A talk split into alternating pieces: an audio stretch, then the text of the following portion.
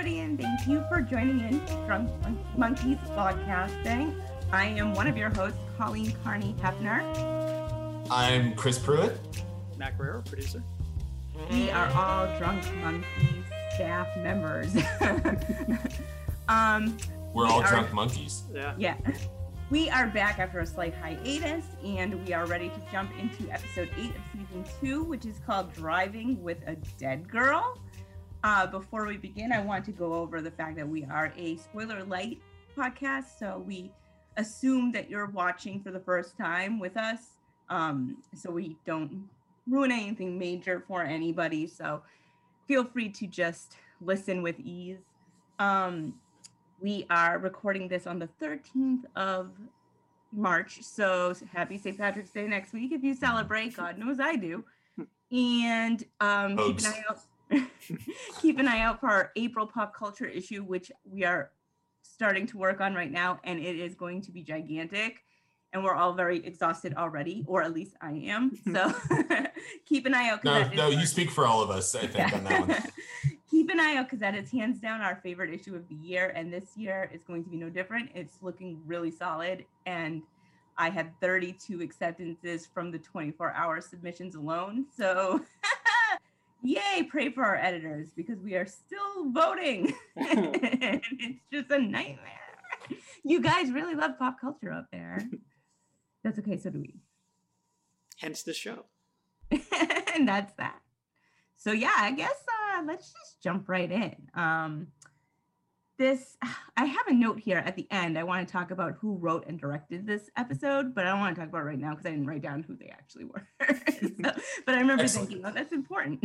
so uh, yeah, and here we go. So we're gonna start off at the Palmer household where uh, I like this because we focus at the very beginning on photos of Laura, like the iconic prom picture, but or Right. whatever, but also young pictures of her, like the real actress pictures. And mm-hmm. I always have kind of a soft spot for when this happens in shows because I think it's cute that they're like, "Can you bring some baby pictures onto the set for us so we Yeah. can dress the set appropriately?" Love And- that that's part of the like the deal of playing the character is like Yeah, your I- child photos are ours now. They're I part of the canon. get I always get so tickled by I'm like, oh look how cute they were when they were a baby. I'm such a loser.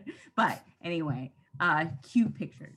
Uh, and oh go ahead. Oh, I don't want to miss because I think the very first shot is an exterior of the Palmer house that uh, at night and with the sort of the sounds of the final big scene at the end of uh, last episode, uh, which need not need not be mined back into at the moment. But uh, I wonder if this is the first time or the last time that we're ever going to need to see the exterior of the Palmer household at night while there's screaming going on. I don't know. If we'll, I don't know if there'll be more of that or, not.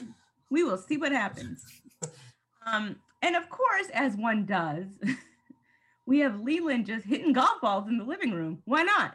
Hanging out. What better place to practice your swing than in your living room? It's Uh, a and little uh, unclear what the setup is. He has like a tiny little, like you know, Like a putting. it looks green. like. Well, yeah, it's like Yeah. a piece of an indoor putting green, but Yeah. you can't really see what he's hitting towards. Yeah. and the the balls are amassed like all over the furniture in every which direction. So it's whatever's happening here is very haphazard, even by the standards of playing golf inside of your house. He's just hitting them into the TV, oh, Yeah, into yeah, the yeah. lamps. well, I'm like, I think there's a window on that wall. Yeah. yeah, and, then- and there's like you can see golf tees like on the end tables and like it- Yeah. uh, sofas and stuff. It's like, what is happening? What are you doing, man? Uh, I love it. And it also reminds me of one time I went to this uh, Christmas party at my friend's house and we had like a secret Santa or like a white elephant or whatever. That's what we call it in Massachusetts. Uh, or Yankee swap is what Yeah. we call it in Massachusetts. Hmm. But uh, and my ex got a like toilet putter. So like you like like put like the green down across the bathroom and you just like practice your putting while you're like shitting. like super funny, but I wonder what happened to it because it was in the trunk of his car for like ever. And then like, you know, we broke up and I we sold the house and I never saw it again. So I'm like, I wonder if he still has it. Whatever. It was just a weird Is this thing. set up in your house? Right. Um, you know what's funny though is you've been in my bathroom. And that would actually work in in my bathroom because it's Mhm. long. Yeah, It's it has that like almost hallway set Yeah. up at yeah, the it entrance it. sucks, but like it would be really good for shit golf or whatever. So Just some just some good Um, shit golf content for the opening of our Twin Peaks. I like to think podcast that episode. Leland is running around the house just hitting golf balls like fucking everywhere, like in the kitchen, into the stove, whatever. Uh, so anyway, we interrupt his uh, technique by with James and Donna coming to say goodbye to Maddie, who is leaving town. Uh, but guess what? Maddie's not there. I mean, in a, in a sense, she has left town. in a spiritual sense, she's gone forever. yeah.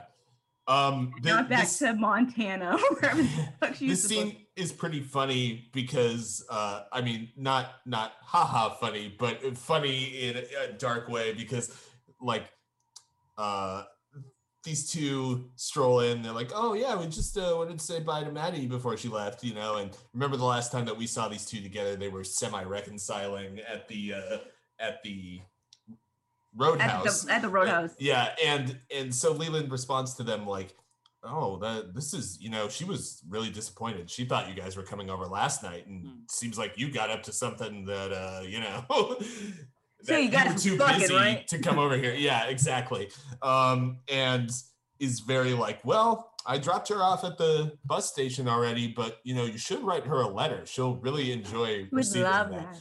Um, And they're like, oh, we will, which is funny too, because he's like, she was super disappointed that you. Yeah, yeah, yeah. She was really bummed that you guys were lame friends. She who- literally cried herself to sleep. she got on the were bus sobbing. while you were doing whatever relationship damage control you needed to handle, she was very sad. And she was not here. And you know what? If her friends had been here with her last night, might have been a better day for her. Yeah, might have been a good, might have been an all right night for her, but no, no, this No? is fault. this is all your Um, fault. It's funny too. This is a kind of a funny scene because there is some humor in it where Mhm. it's like, okay, we know something horrible has happened, but they don't, and they're like, well, that sucks that she left. Some But Sarah is like, Leland, can you come up here for a second? And he does. And they look around and they're like, what the fuck is up with all these golf balls? And they kind of like joke, like fucking cuckoo for Cocoa Puffs over here. Am yeah, I right? they're like they're like, oh, this is Leland's really lost it because, and the way we know he's lost it is because he's hitting golf balls all over the place. Nothing more serious than golf balls going on here, guys. I really enjoy uh, Leland here because he goes up to, to talk to Sarah about whatever, and then he comes down and he's so like has a pissy look on his face, and then instantly turns it into his like, guys, I'm just your friend's dad, and I'm Yeah. here to, to love Yeah. you and, and cherish your presence in my house. It's uh, he's oh god, Ray Wise is just such a good actor, and even just this like face acting is so good because he's like, "Mm, I'm trying to be evil, go away. There's there's a good deal of uh of that throughout this episode just to have it as a blanket statement right now this episode is pretty much all about the whatever it is that's going inside of leland's head and uh the way he portrays a lot of it is like you know it's the right balance of sort of over the top cartoony but also like kind of genuinely sinister something going on here he Yeah. he just absolutely pulls it off perfectly it's it's so good. enjoyable to watch despite the horrifying subject matter which is which is twin peaks that's twin Yeah. peaks baby right? Let's sum it up in, in one sentence. Horrifying but funny. yeah um uh so they're like, okay, cool, we'll write to her, whatever, and they leave. And then I love this. Sarah calls back down to Leland and she says, Make sure you sign us up for Glenn Miller night at the club. it's like and he's like Sarah's- all, all right honey Sarah's getting her like her like social life back. She's like, I Yeah. can't be sad forever. I need to go to Glenn Miller night. Like, what Right. even is that? Well, and it- and I do want to uh, uh, make note of that because I think that's really a clue for us as the audience about whatever was going on with her at the end of the episode last time, where she was collapsing down the sta- stairs, presumably drugged by Leland or something of that nature. Uh, she does not seem to have any idea that something bad has gone on. Yeah. The sign us up for Glenn Miller night at the club is not like uh, my husband murdered my niece last night. But what if it was though? She's like, I don't I never liked her. but but I Well, love Glenn Miller. Yeah. Relatable. right right oh god okay so um so yeah he's like yeah of course i'll do that. He fixes his tie in the mirror. We see bob. Bob's still around obviously. Bob's not going anywhere. Not a spoiler to say bob's sticking around for a bit. Um and then he picks up his golf bag and tucks something in i forget what it is like his gloves or whatever and we can see that maddie's body is shoved into this golf bag which is really upsetting Yeah. like it's And- like and it looks really gross too. It's like it- it's a. I mean, instantly we see the same kind of plastic wrap thing that we've seen many a time throughout this series so far with uh, Laura and the repeat images of Laura. So we know what's up Your here. We know what this is is cluing to us, okay. but it's just How are you fucking feeling today? gross. Like, Girl, it's like it's all like hair in her fingers and like blood. It's nasty. Yeah, It's like a was- shield chopped up, I assume, because like it's a golf bag. well. I maybe it, it's sort of hard to say. We we get a better look at It might be this later in the Cleaner, episode, so um, we'll Um, we'll know more. I think it's funny. He gets in his car and his license plate is 710. Yep. like I just thought that was funny. Like probably doesn't mean anything, or does it? Who knows? But I'm just like, yep. Because that's what I say to myself most of these episodes. Hmm? Yep. Yep. Uh, he puts down the top on his convertible because he's going for a pleasant drive in the neighborhood with his uh, slaughtered niece in the back of the trunk, and um, he he begins to whistle to himself, and we have a good uh, ominous whooshing uh, subtitle moment where it says "begins to hum Surrey with the fringe." With the on fringe top." I want to make a, a weird mom note here that like, you know, I'm not really 100% familiar with Surrey with the fringe on top. I know it's I'm so out of the loop, but uh Classic musical love- theater, man. love the fringe on top. But the, the it's like do do do do do do do do do do do and there's Lita likes Paddington, like the show on Nickelodeon. Uh-huh. There. And and they have a song about fall and it's like like yummy foods to satisfy our belly. And it's definitely like that same tune. It goes off. It, it's not 100%, but I'm like, I'm thinking of Paddington. I'm like, what? But anyway, whatever. Leland rules. Again, I do. uh I think we should have a Ray Wise album.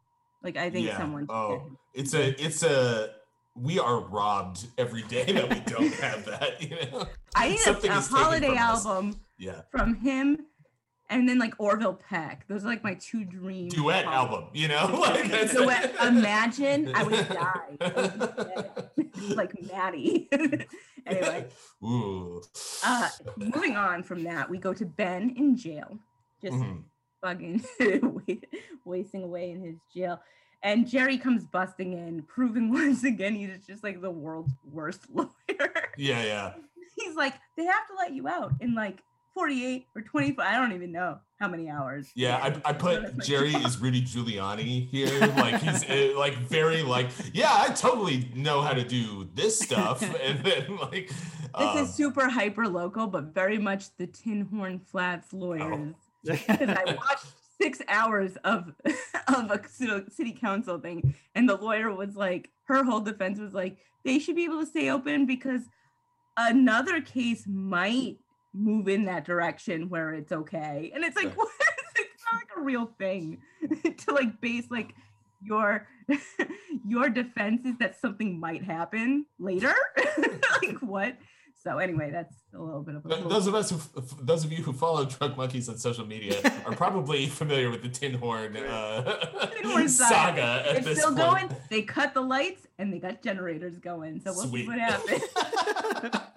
Padlocking is next. So we'll see. We need a Anyway. we need a television prestige series about the Tin Horn.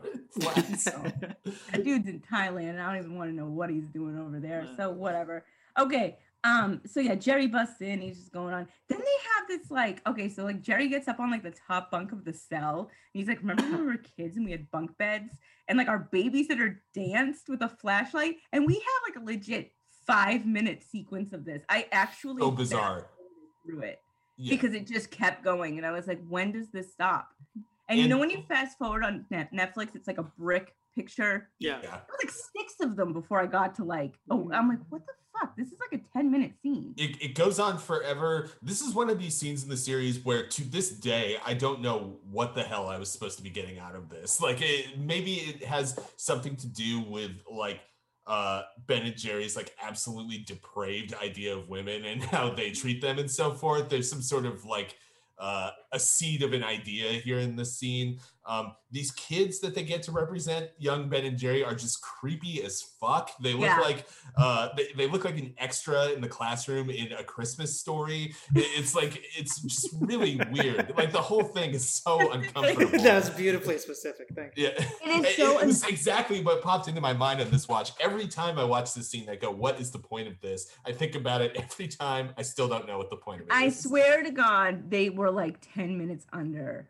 And they were like, we need a filler. What can we do? Yeah, we'll just I have mean- some weird Ben and Jerry flashback shit that always works. It did not work here. I, I will. I, I do want to note. Um, their part part of the context of the scene is Jerry has just gotten back from supposedly following up on um, on the person who we now know to be Catherine Martell's uh, alibi for working with like rich Tokyo bankers or whatever, and he's got nothing to say about that. He walks in with like a little like what appears to be a trip souvenir and he says konnichiwa which is supposed to indicate he just came back from japan on this but i don't remember if they come back to this conversation or how like i know they eventually do and there's more about this catherine subplot here but as far as what the hell was jerry doing and what did he do over there and how was he so easily fooled by whatever machinations i don't know and they don't talk about it at all in this well, episode I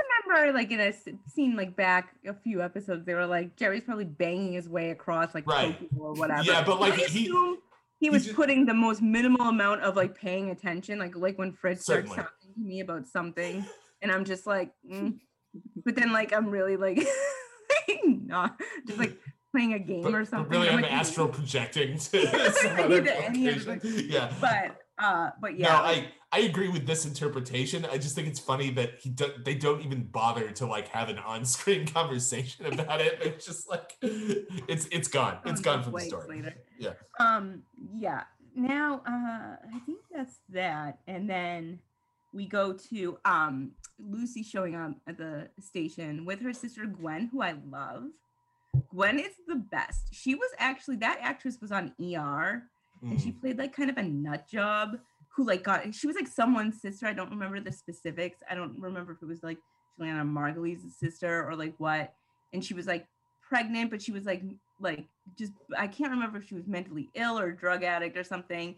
And then she like gave up her baby, but then in the end like straightens out and takes the baby back, and it was really upsetting. Like this is like 1993 like me harkening back so uh, it's fuzzy but that's how i know this actress is from that and she's not too far off with the gwen character because she's kind of No. bonkers but also but she's like much more fun in this so i really like her I, I will say she does a great job of like trying to sound like but not exactly like lucy's insane conversational cadence and tone. Like it, it really is like oh this is her sister. This is weird. Like no other human being sounds like this but yet you found somebody who sounds exactly like this. It's really bizarre.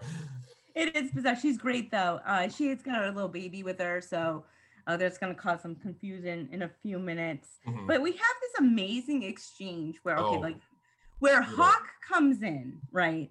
And Lucy says, "Hi, Hawk. This is my sister Gwen." So she addresses him by his name, Mhm. and then Gwen goes, "Oh." You're like the Native American man, Eagle Eye. It's like, are you just not like she's also just doing that half listening thing where yeah yeah and literally just fucking said her, and he's like, my name is Hawk. hawk And then in this like vaguely kind of woke, but like not way, she's like, "Wow, you must hate white people because we like treat you like shit." and, and like, then of course they put that horrid line in hawk's mouth that like, like some of my best friends are white people. I'm like, but also I'm like, wow, like kind of progressive. Yeah, kind of. I- acknowledging the atrocities That- of the. that- that's Lynch. he's like he's probably kind of progressive. He's very bad at not expressing it. like like like Gwen's like kind of like she's getting there. She's Yeah. learning some anti-racism as she goes. But she's and also just an annoying person and you have to respect the uh... Look, she's trying to be anti-racist but not enough to pay attention to what this person what the man's name when is. it was yeah exactly. like four seconds ago. Exactly. Which, uh, which for all that's kind of odd and uncomfortable about that moment does a perfect job of telling us who that character is gwen. Yeah. it's like we instantly know everything about oh her. i get it. It's a good piece of character writing. Um then we go to Oh, I wrote Leland acting a fool. So this must be at the Great Northern, right? Yeah. So I, I, I, wrote I wrote Leland is having a rough one at the Great Northern. so almost exactly. He's like doing weird like cane work, like he's Fred Astaire or something. Yeah, yeah. He's doing jumping off chairs he, and even, shit. He even deliberately lampshades that and tells yeah. Uh, Coop and Harry to call him Fred in a moment. But yeah, he's like dancing around on the furniture and like almost colliding with staff and guests and stuff. Swinging that, that wacky Leland. Yeah. Uh, yeah, you, you, wouldn't know that he just basically murdered a guy and got charged instantly with murder like a couple days ago, and is just sort of out on the good graces of the prosecutor. Again with the timeline, and I'm gonna come back to this in a bit, but it's like, yeah, he was just in jail and then like let go on his own recognizance. Yeah, yeah. and like is now like acting like a fucking crazy person. Yeah. This gets even more complicated in a different scene later in the episode. But here yeah. it's here Coop and uh, Harry are kind of walking by like, uh, what?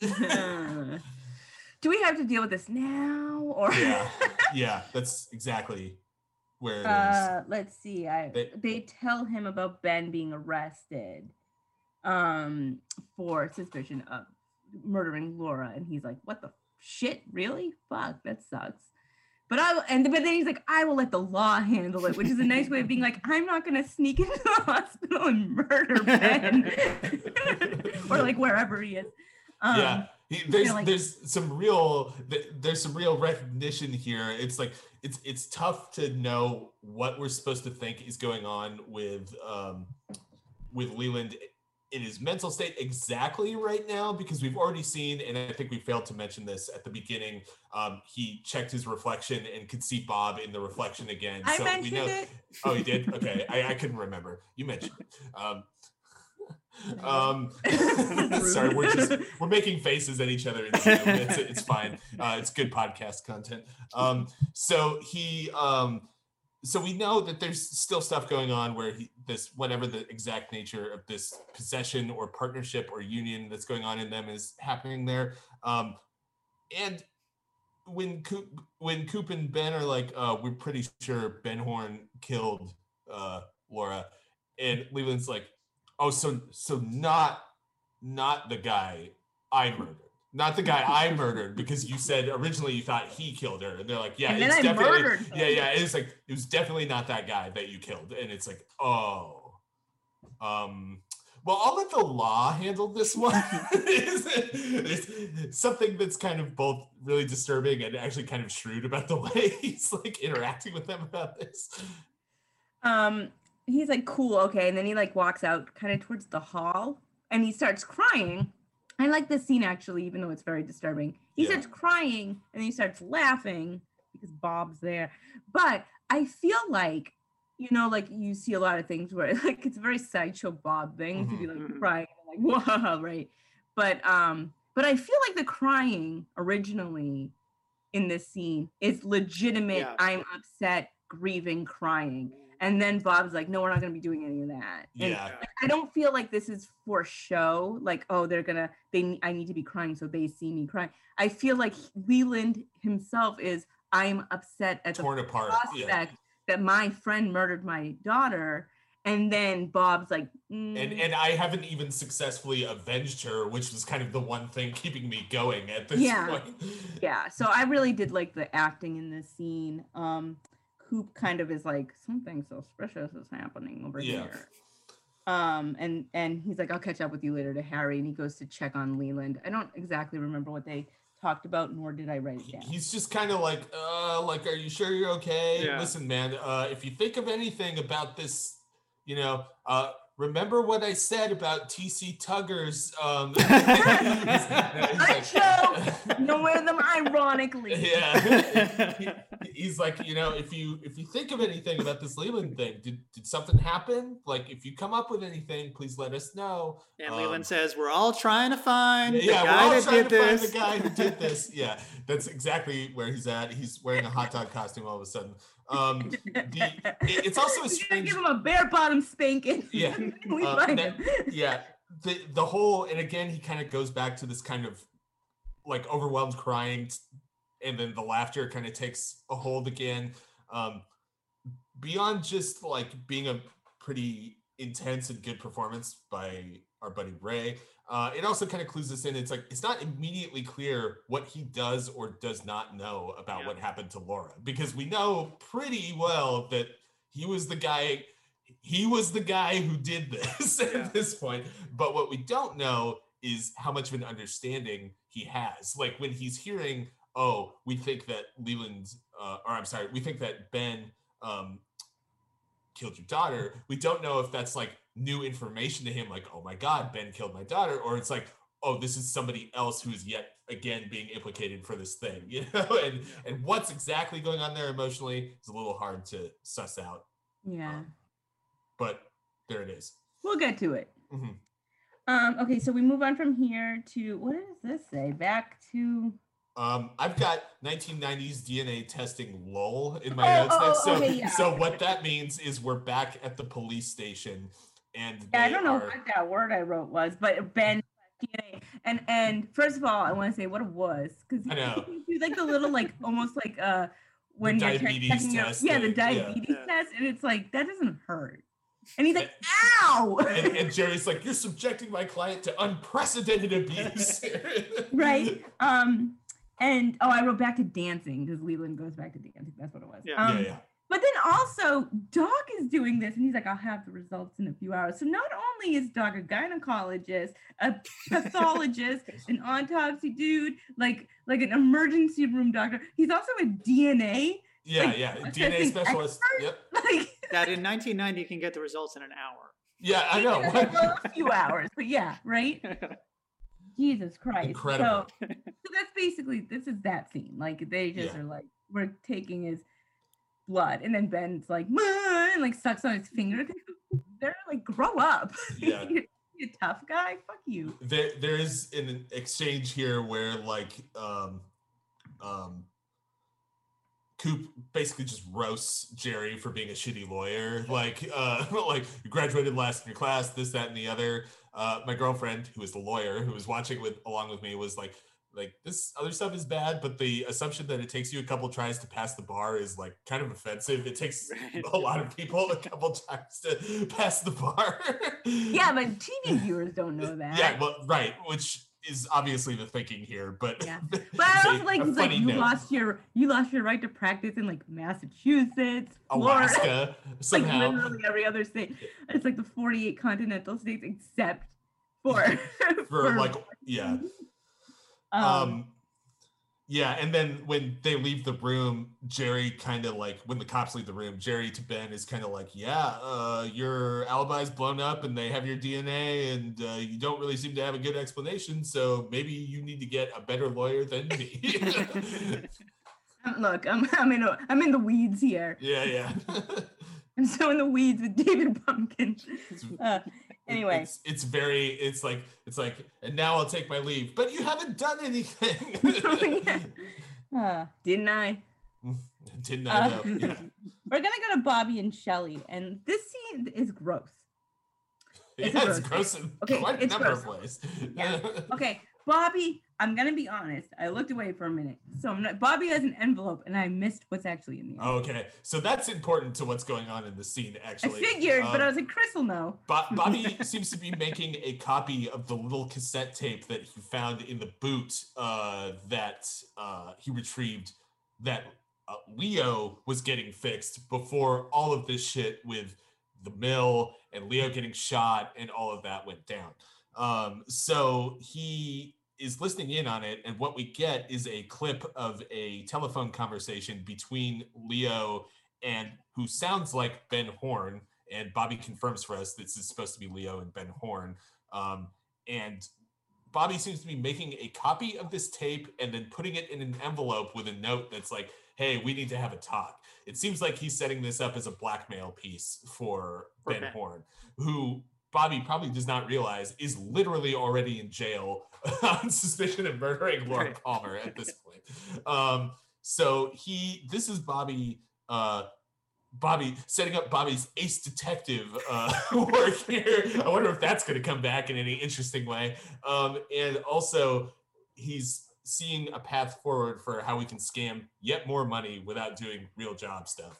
Um, right. Shelly comes out covered in like food, like baby food, Yeah.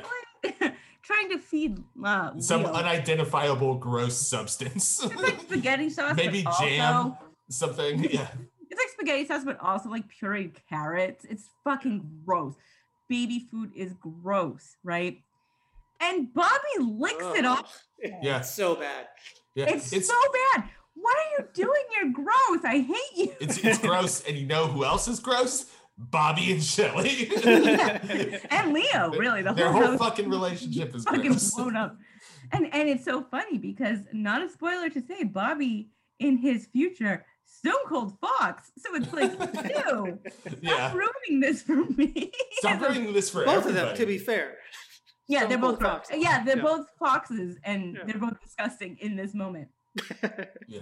So fuck it, I don't know. It's real Um, gross. Um, what what's really funny is Bobby is like kind of telling her about uh what he's trying to scheme here with this cassette tape without letting her know what the details are. So like he tosses this envelope on the counter and there's a bunch of like other food and bullshit. Like it's just the house is totally fucking disgusting. Presumably Looks like my from- house. Yeah, pre- pre- no, no, it does not. It's really bad right now. No. Um, I have been to your house, and no, it does not look like your house.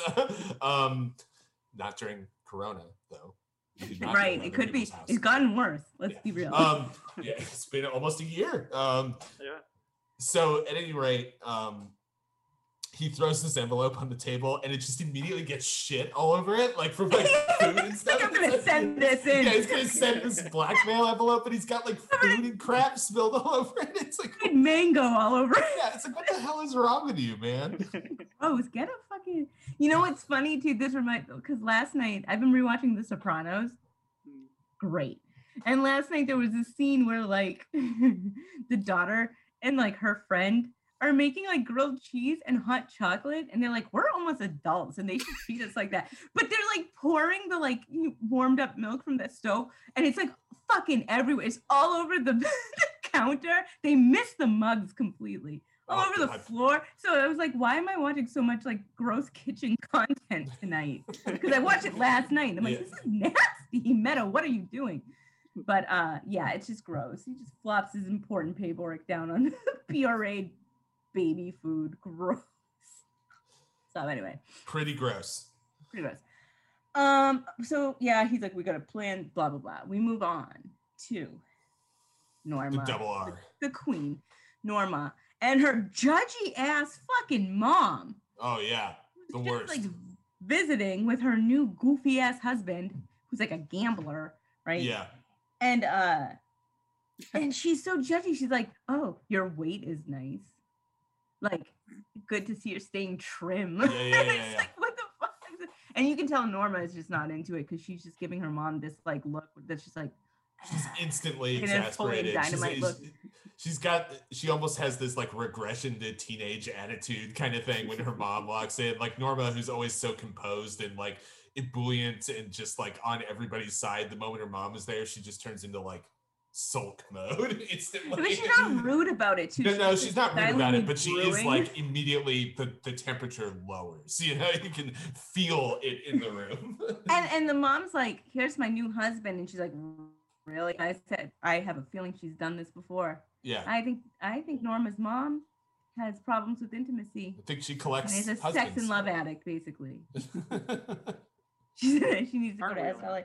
when, right. when you, when you cut down to the core of it, um, my my girlfriend made the comment that Ernie looks like that, like that there, there was a certain look for a guy in '90s television when he was Yeah. supposed to be a middle midlife crisis guy, and this dude is it. Absolutely. Yeah, Um, it's you this perfect like for it. like plaid That business plaid suit jacket, looking yeah. thing, and like just like his hair is obviously just for men. Like it's just, And and he's very much like Ernie. How's it going? How you doing? Like, very, like yeah. There's a specific man for that role, and that is him. yeah. Um, yeah, very judgy about her body. Uh, uh, Norma realizes he's a gambler because he like puts down. He's like, I have to take this important business call, but then it's like he's putting down like a thousand dollars on like the Knicks or something. Yeah, like, yeah, yeah, um, exactly. Like we we discover this because um, and it'll come back why it's important that she discovers it this way. But we discover this because he leaves a newspaper behind, and Norma scoops it up and sees that there's some markings on it. Um, it's not a huge plot point, but it's going to clarify a conversation that happens in a few scenes here. Um, Yeah. Anyway, um, do do we need more of that? I don't know if we need. more No, of that. no, that's back to ba- these people. basically it. Um, so the next thing I think we go, go to is the Great Northern, and we see Philip Gerard Yes. slash Mike uh, waking up. If we remember the last time we saw him, he was sta- set up in like the lobby of the Great Northern, and the cops were kind of like Mm. Waving him like he was a metal detector at people. and then- rod. and then, uh, eventually there was a big group of people going by which included Ben Horne and he went kind of like "Bleh, bleh," and he had like uh he had like kind of an episode and then that was the last we saw of him um and we weren't really sure what to make of that he wakes up a nurse is in the room with him and he's like oh um could you get me some water and so instead of just getting it from the bathroom she like completely leaves the whole floor of the He's like from the, from the river outside. Yeah, like, yeah, I know. Is she going out to pump from the well, or is she like going down to the No bar problem. to get water? right back Yeah, I, in an so, hour. so at, at any rate, she steps out, and we have one of the um, no name cop. yeah, one of the no-name second stringer Twin Peaks uh, sheriff's department guys, like kind of slowly ambles into the room and just immediately gets KO'd by Mike, who hits him, I think, with his shoe, right? Yeah. Which is very on brand. on brand. the man is a master of using shoes. You Just- wake up and be like, see how good you can defend yourself with my shoes? $48. Just like totally clocks this dude and bails, presumably. Like he, he's gone. Um, so Mike has escaped. Yeah, that's yeah, that's it. Um, Honestly, though, we didn't even need the nurse there. He could have just woken up and no, I know dead it's, it's such an odd scene, especially since. And because this happens in like 10 minutes, it's not a spoiler. Like in 10 minutes, they're just like, oh, we found him. And then they have him again. It's like, I, I don't even know why this scene is in here. It really feels like filler, but um, yeah, yeah I'm telling you, they ran short on this episode. yeah. They had to fill it with stupid shit. Yeah, Uh, Es- especially because when they have him later, he doesn't even seem to be like against helping them. Like I, I, I don't know. I don't think he's against helping them at all anyway. Yeah, yeah. So why the like? Why is he like under police surveillance? Yeah, I He's like, hey, can you stick around, please? no understanding here. Um, th- We're this gonna is go back. Oh, go ahead. Uh, this is, by the way, where the episodes where Lynch was doing other projects and not really paying attention to what was happening with the show begins here. So you, you begin to see this kind of shit in increasingly uh, large portions of the show, where it's like, why is this happening? And there's no answer. There's no answer as to why. And it won't be. And if you think that an answer comes, you are wrong. it's just gonna get wrong. weirder and weirder. Um, we go back to the double R for some more mom judgment. Uh, and Dingus walk waltzes in, and Norma's like, "You've been gone for like literally 48 hours. I thought you were like dead." Like she was like, "Oh, he's not here right now." Yeah. But then she's like, "No, you've been missing." And the mom's in the back, like, "I knew it. I knew." Just Yeah. like silently judging the way moms do. we we get one of these super disingenuous dingus monologues that uh, Hank likes to pull out whenever he gets caught on his bullshit, where he's like, "I'm just like, you know, I had problems in my past, and like sometimes I have to. The easiest thing is to lay low, but you understand that the priority here is, uh, you know."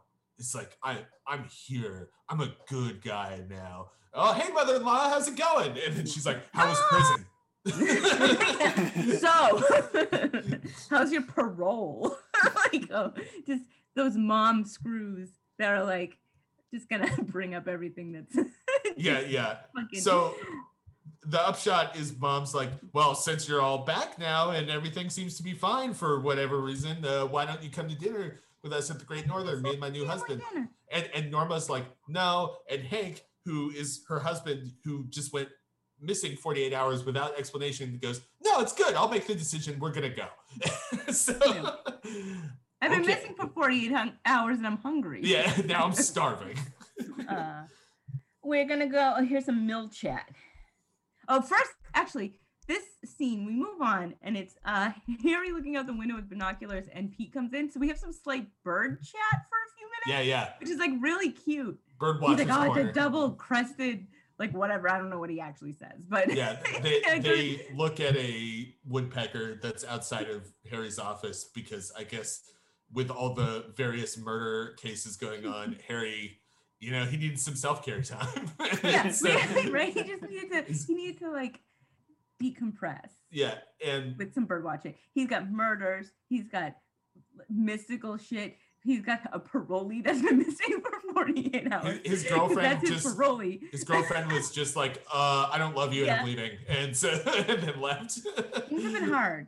It's, Things have been it's hard. not been a good few days for Harry. No, and and and with the time being as ambiguous as it, as it is, it's like oh, we had like that whole like one-eyed Jacks thing that might have happened last night. might Yeah, yeah, seriously. I don't know.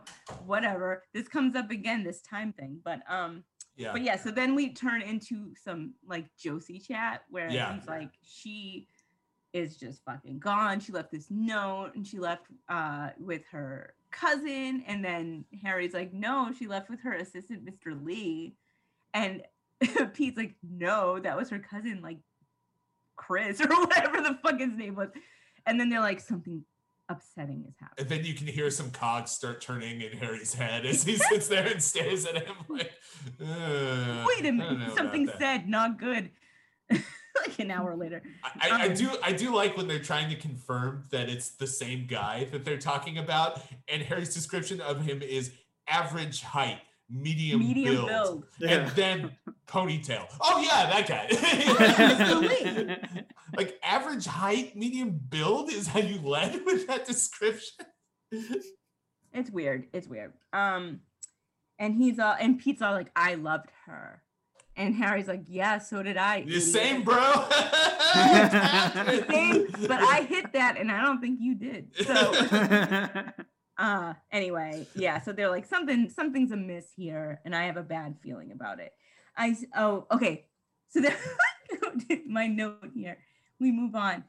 Uh Lucy's watering what I'm pretty sure are fake plants. Mm. uh, in the lobby of the the police station holding her nephew and Andy walks in and I wrote Andy thinks this baby is theirs because he is a moron. Yeah. She was like 4 weeks she was like 4 months pregnant last weekend when she left for like a long weekend. yeah.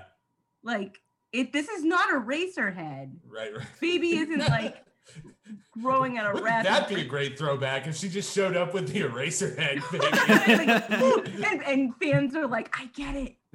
That's a reference to his earlier work. yeah. Um, and he like faints as he's wont to do. And she's just like, what the fuck? Really? I can't believe Yeah. this." Anyway, Eddie pops out. He totally eats shit, passing out, but like seeing this baby, thinks it's his baby.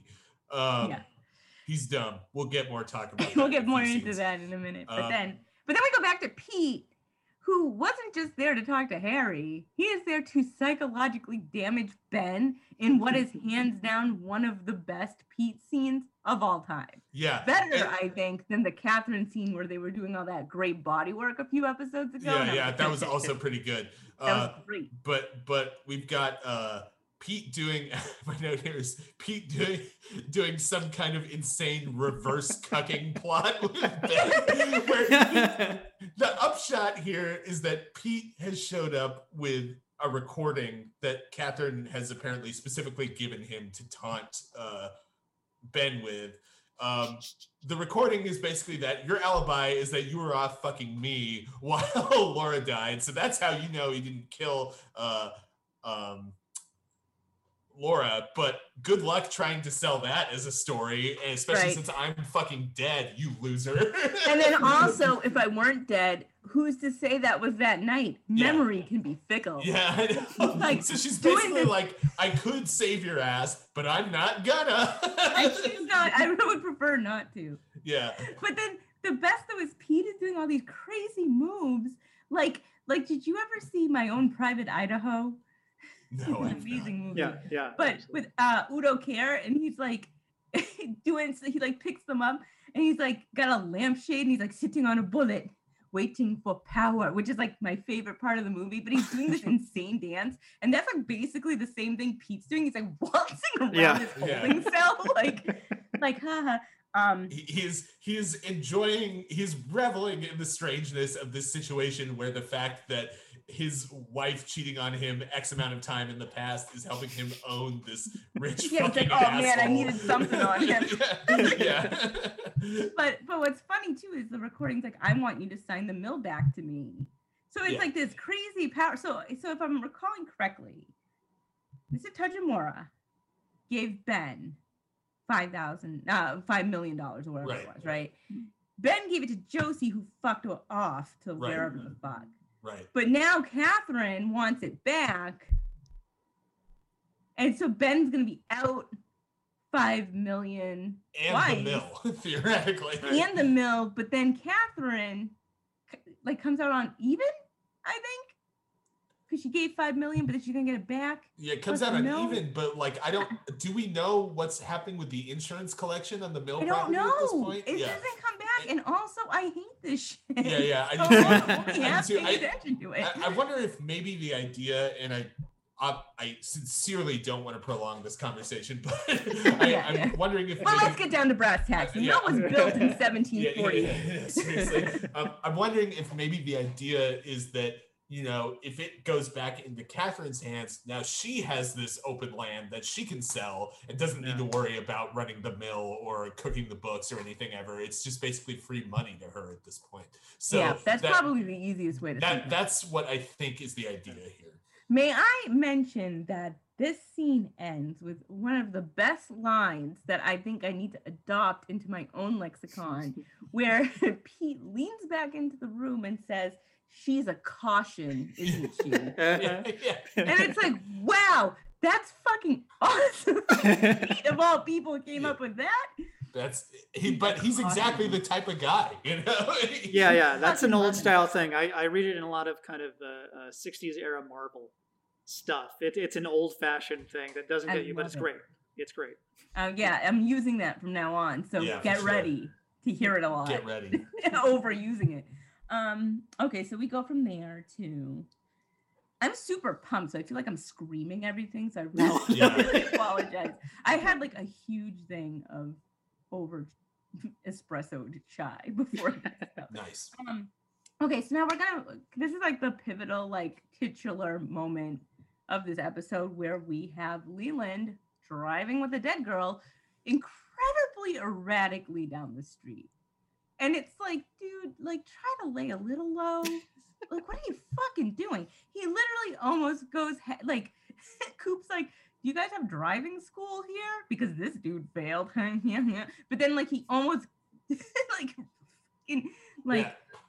crashes headfirst into them and they're like, Well- oh no, that's Leland, better pull him over. It's really weird. Like, why would you drive this way? It's it's also like even the framing of the scene doesn't really make any sense because the idea physically is you've got um you've got Leland is driving the opposite direction that Coop and Harry are.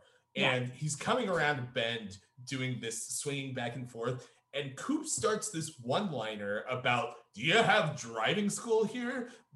Based on the edits of the footage before the car is even in frame. So it's like. What? Like he, he like has a premonition that the car is gonna crash They into just them? happen to be talking Yeah, about driving Yeah, school. and, and then and then As one does. you see One Leland knows. start careening headfirst towards them, and then Harry's like, "Yeah, uh, we do," and it's like Coop says like, "This one flunked out," or whatever his one-liner is, and then immediately goes from his one-liner to Harry, get out of the way, and it's only at this moment that Harry starts to drive the car off of the road. It's like, what is what is happening here? This is another one of these scenes where scene. where like And- the, it feels like the directorial element is really falling apart on the show where it's just Yeah. like the blocking out of the scene doesn't make any sense make like any yeah And if this is chalked up to intuition, I'm going to tell you why that doesn't work either in a second. So they pull Leland over and they're like, dude. Yeah, with, with, right? with some excellent, extremely low key stunt driving, I will say. There's like, uh, what it, it shows a brief shot of of them kind of dodging Leland's vehicle and then swinging, just doing the typical swing the cop car around and hit the lights thing. But he winds up perfectly in the lane going there. It's like the lamest little stunt driving move, but it like it's it's executed so flawlessly. It's like that's that's pretty good stuff right there. That uh, guy, that stunt driver's time to shine. Yeah, it's I not it's not honest. super easy to do that with a like off kilter early 1990s SUV style No. vehicle. You know, No, those things yeah, are really those top. Did not did not handle smoothly in the least bit. Um, so they pull him over and they're like, "Dude, what the fuck?" And he's like, "God, I don't know. I guess I was just thinking about Ben murdering my only child and got carried away, swerving." and it made me sing show tunes and drive erratically. And they're like, "Okay, right." But then he's like talking to Coop and he's like, "Hey." Do you golf? And Coop's like, yeah, I fucking love golfing. It's the best. And he's like, maybe you should come to like the country club with Well, me sometime and I, golf. I, do want to modify your recollection there because he, I think Coop has this extremely Coop line of like, I like the precision of it. yeah, that's the position of it. Yeah. And uh, he's like, well, maybe you should go with it. And Coop kind of turns to Harry, and Leland is reaching into this bag that has a dead Maddie in it, getting a golf club, about to fucking brain Coop, right? yeah. And Coop's like, well, we gotta go. So Yeah, well, yeah. my fucking ass. He didn't even notice a guy No, behind him. about to He like a golf him. club at his skull. Yeah. And He and turns was around and it's still in the air. and, and was so was so certain of his ability to pull that off that he was willing to risk the cops seeing the corpse in his vehicle. like he was brazen here and this is Yeah. all bob because the corpse is in his vehicle and he's trying to kill coop with a golf club in the middle of the day on Yeah. a main road Yeah. with another cop like Yeah. four feet away from Right. So so the context that saves him here is Harry gets a call from Lucy that's like, oh, you gotta like you, you gotta hurry up. We gotta uh we found we found Philip Gerard, which again, as far as I can tell, is the only reason they put this whole scene where he snuck out early is so that Lucy could like call Harry Them and then they'd be like, uh, we gotta go. And, and so they just leave. So so this is the thing. not even a ticket for a, Right, for right. reckless and, and- driving and this is not what I even was a warning and, and this is what I was saying. I wanted to come back to you about the conversation about uh, Leland's like mental and uh, incarceral state because he's supposed to be out like on bail for murder and like he's swinging erratically on the road and they're just like okay well like uh it's probably fine. And then they leave. He's just upset as Yeah. we all get sometimes. Um who among us? Leland does say, uh, "Oh yeah, you know Ben called me I think that night and said something angry about a dairy," and then Coop in in an in a, just a baffling moment of failed policing goes, "You mean diary, right? Because we have diaries." like wh- what? no he was calling about a dairy the Yeah, yeah. Dairy service he signed up for has not been dropping off his bottles and he's very upset He's calling about Dairy Maine, actually. He's calling about Dairy Queen and wants to know if he wants a blizzard. Next time he sees him, he'll have one for It's like, yeah, p- tell the suspected murderer guy what evidence you're working off of. That's like a Yeah. really, really Yeah. cool and smart thing to do. this Well, like I said situation. too, like the intuition, like there's no intuition. Yeah, there. Yeah, not- not- Not at this moment. Yeah. Yeah. Um, that. Uh, blah, blah, blah. Oh, then we get some sperm talk with Andy. yeah. this And a- then Gwen, Gwen's like, men only talk about what men only want one thing, and it's disgusting, and that's to talk about their sperms. There's some really good banter here. it's a good scene. to be fair, as editors of a literary magazine, we know this is true. They, Yeah, they at least yeah, want to write about it. Definitely something. she Please keeps like stop sending us stories about your sperm. we don't care. I don't want it. I don't want it. Nobody wants it. I promise you, nobody wants it. Like, you think people guys. want it, but they don't. They do not want it. Nobody wants it. Um, Um, This is a great scene because you have Andy trying to specifically talk to Lucy about this very important thing, which is like who is the father of her child, and it could be him. And but then you have Gwen consistently interjecting and being like, "Ugh, man, "I've heard that one before with sperms." Why are you listening to this private conversation? Yeah, of course. Why? Of course. Why is concussed Andy trying to have this private conversation in the waiting room at the sheriff's office? I mean, they're all idiots. Is what it comes to. Yeah, down yeah, to. three morons. Go Yeah. water the fake plants while Andy and Lucy hash it out. Yeah, yeah. Um, what one detail we get clarified, which obviously we knew, but Andy didn't. At the end of this is when uh, Gwen comes back in with the baby and says, "Oh, your Aunt Lucy is just like being such a B word to me right now," and it's like, "Oh, Aunt Lucy. Oh, this is Gwen's kid, of course." Yeah, yeah. I mean, we knew that, but yeah. yeah. Um, we knew that, but Andy did not know that before that moment. it's funny he's because dumb. Fritz, he could only think about his sperms. Fritz, Fritz uh, kept saying that the baby looked like someone, and I can't remember who it was now, but he was like that baby. I don't know if it was like. I'm gonna ask him, but he King I'm gonna Kong text him. Bundy. No, he was like it's a looks big just like- baby, yeah. it was something like that. I'm gonna ask him because it's gonna bug me. So we can move on and I'll I'll report back. But who did you say that bad baby looked like? Um, okay.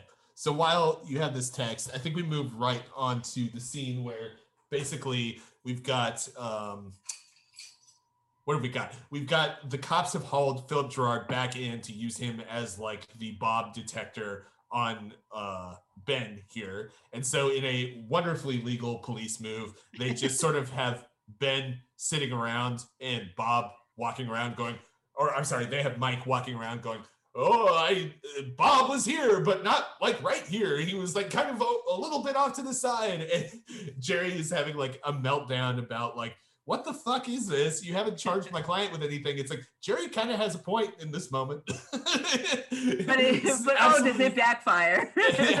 oh does it backfire for sure um because jerry finally trying to like be a little bit of a lawyer in this scene um Harry, who, as discussed earlier, has had a rough one for the last couple of episodes, is just basically like, okay, fine, fuck you. You're charged with the murder of Laura Palmer. And Jerry's like, oh. I didn't think that would go that way, and I apologize. Yeah, this is, In I did not, hindsight, I that was not not foresee great. this in my legal strategy.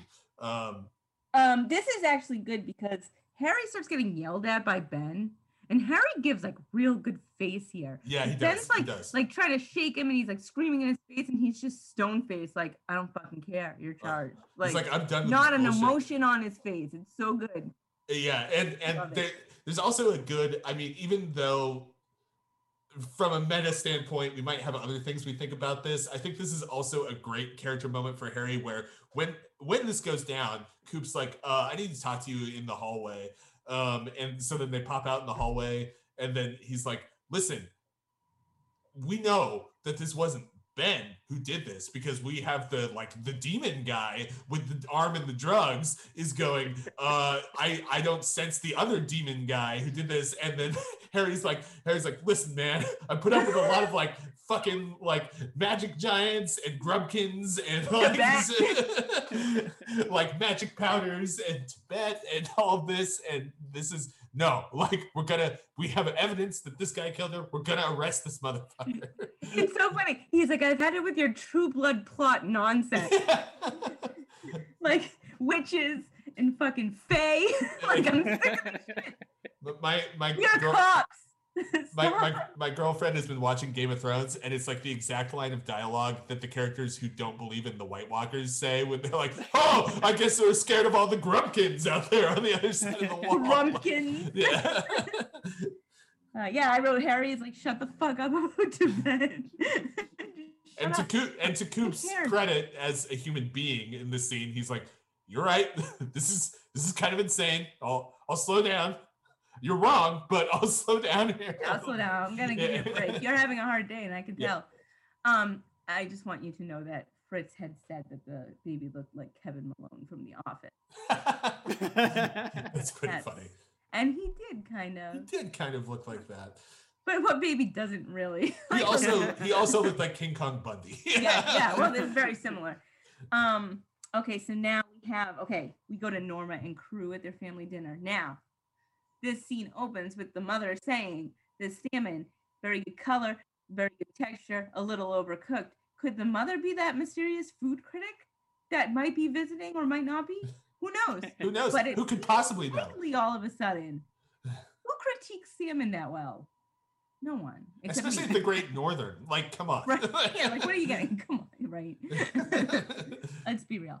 Um, they this is great because they're like talking and Norma's like, I need to go to the bathroom, which is like definitely her way of being like, I need to get the fuck away from all three of you for like a second. And her stupid ass mom in mom fashion is like, I'll mm. join you. Yeah, which yeah. is like, no, go away. don't, please don't. Please don't do that. But this opens up the moment that we find out that Dingus and Ernie have a pass. Yeah, they, they have one of those great predator handshake, you son of a Yeah, bitch yeah. moments. and they like um eh, go a little bit into like how, you know, Ernie was known as like a schemer and so forth, and they were friends in the joint and all this, and um a- apparently roommates. Like, what an interesting coincidence that that these two were like roommates together in prison six months ago, and dude has already gotten out and gotten with Hank's mother-in-law. Uh, something a little suspicious about that.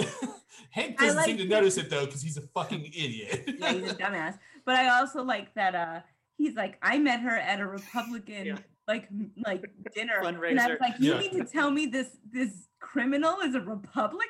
yeah, yeah, I'm shocked to hear it. That this money scammer guy is a Republican. That's fucking crazy. That's literally never happened. Um, in the history of Hank kind of hurls the uh, um, the accusation at him here. It's like, okay, we know, we know she's loaded. I know you've got with her to like to scam on her a bit. And he's like, he's like, no, no, for sure. I like go, I go to church. Like I'm, I'm like a real, I'm a real guy, a real good guy now. I don't even do the gambling anymore. We literally know that's a lie because we saw that earlier. Right. But we don't know that Hank has. And so it's a little hard to tell like how much Hank realizes. He's he, he's not 100% trustful of this guy, but at the same time he's like we have an alliance here. How do I play this? And his move seems to be I'm just going to keep threatening to blow this story to your new wife unless you like do the shit I want to because he's like we're going to we're going to keep this under wraps. Like we're not going to talk about this with the ladies. And then as the women start to come in,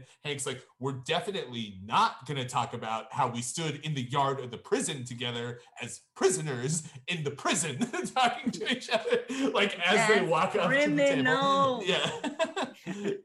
Uh, yeah. Now, okay, we're gonna move from this scene to Coop recording to Diane, and let me tell you, here is where the ambiguity of time passage comes back. yeah, because for he sure. has, still has his ribs wrapped. Has it been a week since he's been shot? Has it been three days? Has it been a month? no, I don't know. It's annoying to me. well, in this What particular timeline? this particular one is strange. The the bullet in particular, the shooting is particularly bizarre because they make such a point of him being up and on his feet and still going like a day later. But so it like in real life, it would make sense to have a fucking bullet wound bandaged Right. for a week. But Coop is also acting in all possible ways unbothered by this injury, He had but all it's still taped up. So it's like, moves. yeah, yeah. Like, so what's happening here? Yeah, exactly. Like, he was well enough to do like karate chops and Yeah, shit. like, like flipping people over his shoulders. I don't like get it. Judo. it's so annoying to me. But Yeah. um, so he's like, "Hey, Diane, like, what's up?" And and uh, someone knocks on the door, and he's like, "I'll open it." I'm like, "This is historically just not working out for Coop when he opens." Yeah, I know. like He, he the does. He does make sure to grab his gun first. This yeah, time. which is kind of nice, but it's just Audrey just trying to. Audrey, she gets an Fight her eyeful because his, his shirt's not on yet, and Yeah. Kava like, Blogman "Oh, God, looking why?" pretty good. Yeah. looks good. Um, and she's just like, "Oh, like, like she just dumps her dad issues out on I him." know. which is funny because he's like a definitely a byproduct of those dad issues. Yeah, yeah, for sure. And And and, he's he's like- kind of aware of it, but also kind of happy to be in that role as well. So there's a really ugly dynamic happening. Yeah, it's right not there. great. Uh, and she's like, "Oh, did you arrest my dad? Do you think he could kill her? Did you arrest her because of me?" And then, like, I think she tries to imply that like nothing happened to her at One Eye Jack, so she's still a virgin. Yeah, it's it's real is that what's going on there? Yeah, that's was like, absolutely what's going on. And she's like, she's like, I definitely didn't. And he's like, I know. Please don't talk about this. And she's like, okay, but I thought it was important that you should. He's like, I know. I know it's it. fine. It's fine. It's, fine. And she's like, okay, but because I thought maybe you were thinking that I. He's like, I know. Please, don't make me say it. I don't want to say these words out loud. Um, I I historically am annoyed by Audrey pretty much all the time, but her outfit here is fantastic. It's great. She yeah. looks No, great. usually they're pretty on point. yeah, they're That- pretty on point. She, yeah. I just feel it's important to to note that I liked what she was wearing. give the credit where it's due. Yeah. For yeah, sure. yeah, she's good. She's got her dad issues. Uh, he gets a phone call, and he is like, "Fuck, you need to go to your room and you need to lock your door." And she's like, "Oh my god, what's happening?" He's like, "No, just shut up and do it." Which is like, imagine if no one was on the phone. He's like, "Just get out of my room. Ju- you need get, to go the lock the door." The he fuck just like goes face to bed. he's like, uh, but uh, but no, uh, this call is to inform him that another body has been found. Yeah. It is our Maddie, and uh, harkening back to our opening scenes with with Laura wrapped in plastic. You have Maddie, Yeah. who's obviously the same actress. Actress. Um, Basically just different hair color. Same deal. The pulling hauling her looks like out of the lake again. Um, Yeah.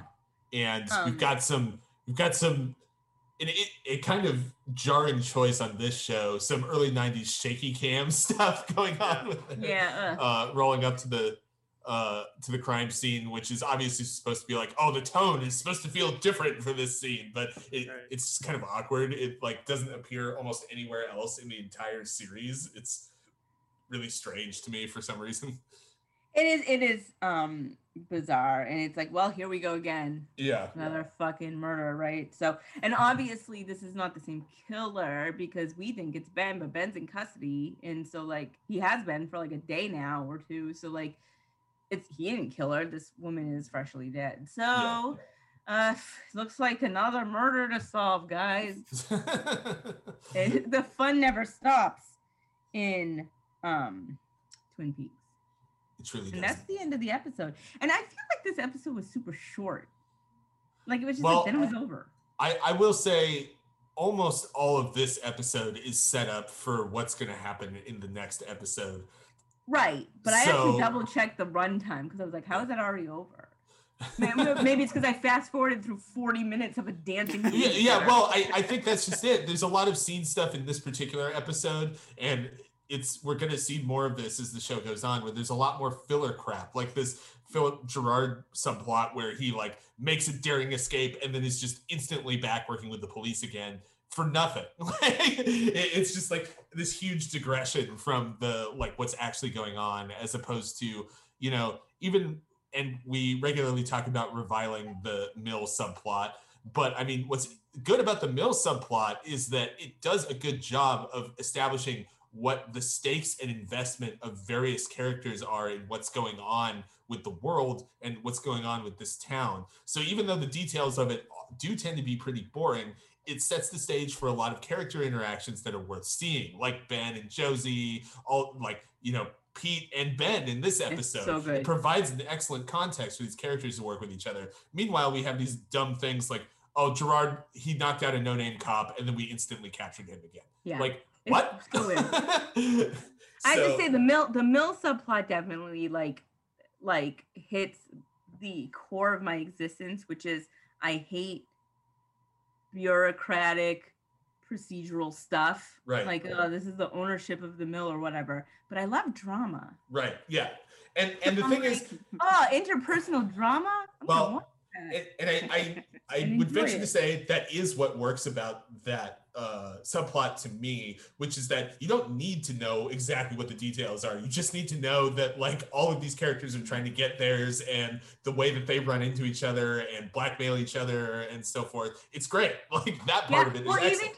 Let's remember the Josie Ben scene. That Yeah. scene was fucking fantastic. Incredible! Like it's just uh, some of the most fun to watch moments of the whole show, and And, like, I as- don't give a shit what they're talking about. They could be talking about pet dispensers. Yeah, exactly. Like, see them running around each other like this. I will watch it all day long. it- it's it's like some sort of like for adults version of Wabbit season duck season or something, you know, the way that they go back and forth with this. And like as long as it works on that level, it's still serving the story, even when the details of it are kind of boring.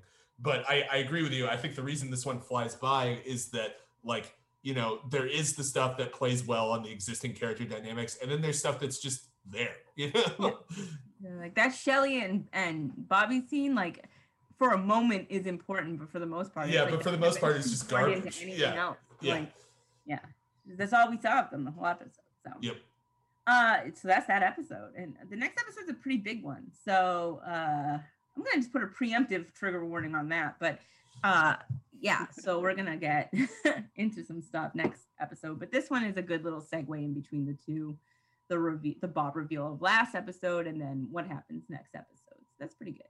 Yeah. Uh, one thing I wanted to mention, which is just kind of off the cuff, is when we had Hub on, and he mentioned that uh, the guy who plays Leo is um, the son of Aldo Ray, who's like a like pretty well-known old-timey Hollywood guy. Hmm. And I was like, I didn't know that. That's fucking weird. Like a week later, and I meant to say this last episode, Fritz and Aiden and I watched this 80s or early, no 91 horror movie called Shock 'em Dead, which actually fucking rules, even though it's really stupid. And the pizza shop guy was Aldo Ray. Was like, Holy shit, that's that guy that Hub was just talking about. I, I thought I thought you were gonna talk about. I thought you were gonna say you saw him in one of those like thousands of movies on Netflix. That's like uh, the, the Scent of a Dame on Forty Third Street, and it came out in like 1958 and has none of the name actors from that era in it. to be fair, Shock 'em Dead is on Netflix. Well, So, yeah. that's that's good to know. Uh, and and sorry, sorry guys. it. Netflix is an exclusive service. Right. Yeah, you don't have a. so sorry, that- listeners.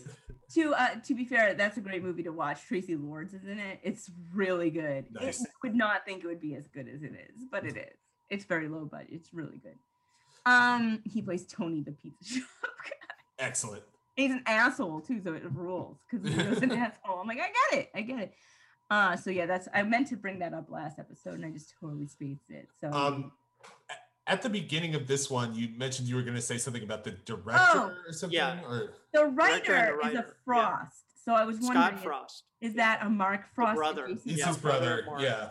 And then it was directed by a Deschanel. Is that Zoe's Caleb? Deschanel, yeah, the father of Emily and Zoe, Mhm. um, uh, mostly known as a cinematographer. He shot Passion of the Christ, Being There, um, a couple of, I mean, a lot of other movies throughout the years. He directed a few things. He directed a few episodes of Twin Peaks. He'll direct the twelfth episode of the season coming up too. But yeah, he's he's their I father. wonder if there's any super strength in that episode. I'm looking forward to seeing when Yeah. that actually plays out. Right. Um. Okay, yeah, that's what I figured. And I was like, too lazy to look it up right now. Too busy. Yeah, and I guess Scott Frost also wrote Diane, the Twin Peaks tapes of Agent Cooper. Yeah. we know what this is? So Yeah. Scott Scott worked with Mark on a lot of the like extracurricular uh stuff that he was publishing and like the the semi-canon stuff like the books and Right. things like that. Oh, So okay, yeah. I, I I understand that his brother was involved in some of that as well as some of the late season two scripting of I did not read that particular book. yeah, I haven't either. Yeah, Yeah, and there's also like, the autobiography of Dale Cooper. Yeah, I didn't read that one either. Mm. But I, I read like the diary of Laura Palmer, and then I read the Secret History in the, in the other one um, that came out after season three. But I Yeah. didn't read those two.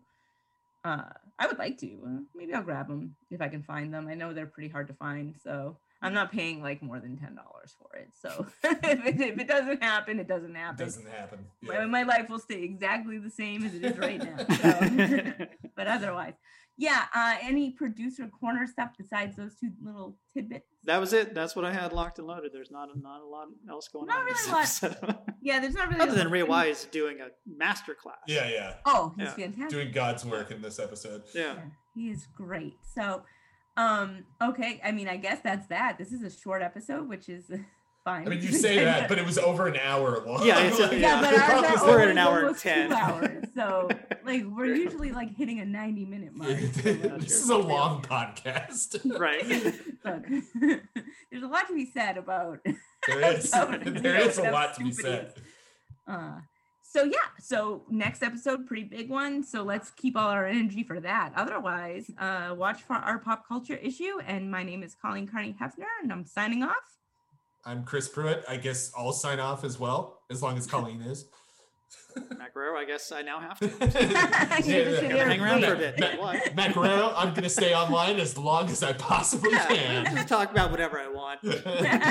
so guys, doesn't this is my matter. time to shine. You've got you've got 50 minutes of time to fill according to our normal That's true. runway. So, All right. Thanks for listening. Bye. bye.